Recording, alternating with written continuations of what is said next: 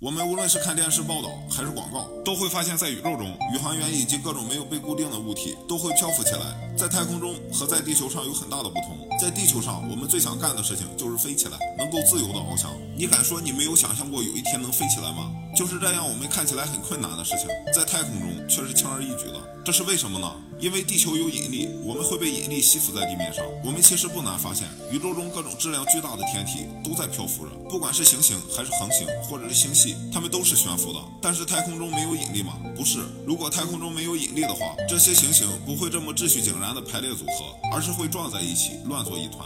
引力其实是无处不在的，只是有时候的引力效应看起来不一样。以地球的标准来看，宇宙非常大，而且相对来说是空的。打个比方，当你从一座桥上跳下时，你知道你在坠落，因为你会感觉到空气在嗖嗖的往上飞。但是如果你要在宇宙中坠落的话，没有多少空气从你身边经过，你只是感觉到你在飘着，而不是掉落。这就是引力效应的区别。我们不能说太空中没有引力，其实恰恰是你感觉不到的这些引力在控制着每一个星球，就像一只无形的手，这只手把这个星球放在哪，它就得老老实实的在哪。我们之所以能知道天体不下坠，你知道应该感谢谁吗？